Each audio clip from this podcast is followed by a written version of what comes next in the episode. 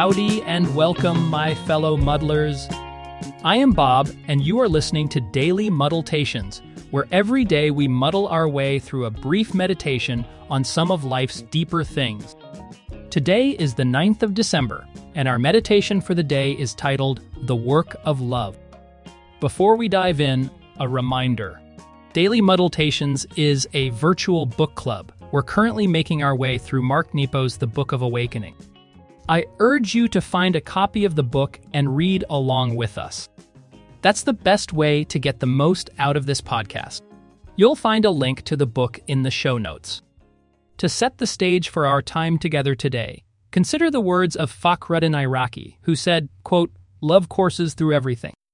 In today's meditation, Nepo starts by briefly explaining the evolution of the pencil. At first, people used a raw chunk of lead leaving marks by dragging the material on paper. As Nepo notes, quote, through the work of many, the chunks were eventually shaped into a usable form that could fit the hand. The discovery became a tool, end quote.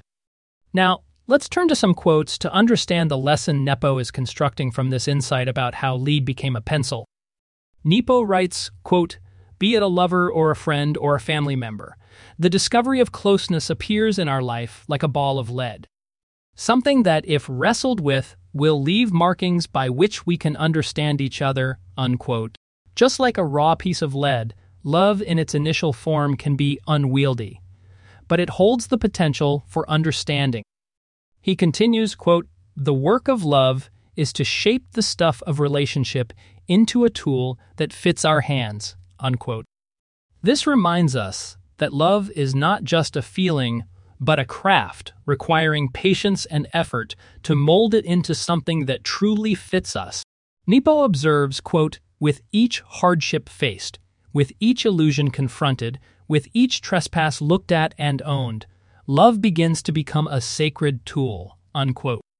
It's through these challenges that love is refined and strengthened, much like a tool is shaped for its purpose. Finally, he notes, quote, When truth is held in compassionate hands, the sharpness of love becomes clear and not hurtful. This tells us that love, when combined with compassion, can reveal truths without causing harm. Now, let me take a minute or two to share some of my reactions to today's meditation. I think the essential message here is that getting good at intimacy is the result of grappling with love over time. As we make mistakes and missteps, we have the opportunity to learn. This shapes our ability to love others more clearly and precisely. I didn't quite understand Nepo's last line, in which he seemed to shift the metaphor, with the pencil representing truth and its exposed point representing love. Maybe he's saying that love becomes useful when it's reshaped and wrapped in truth, but that feels like stretching the metaphor to a breaking point. For those tuning in, I'd like to leave you with a couple of questions. How have your experiences of love and relationship shaped your understanding and approach to them?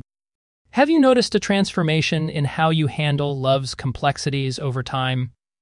If you'd like, you can share your thoughts by sending me an email or leaving a voice message. The links for doing that are in the show notes.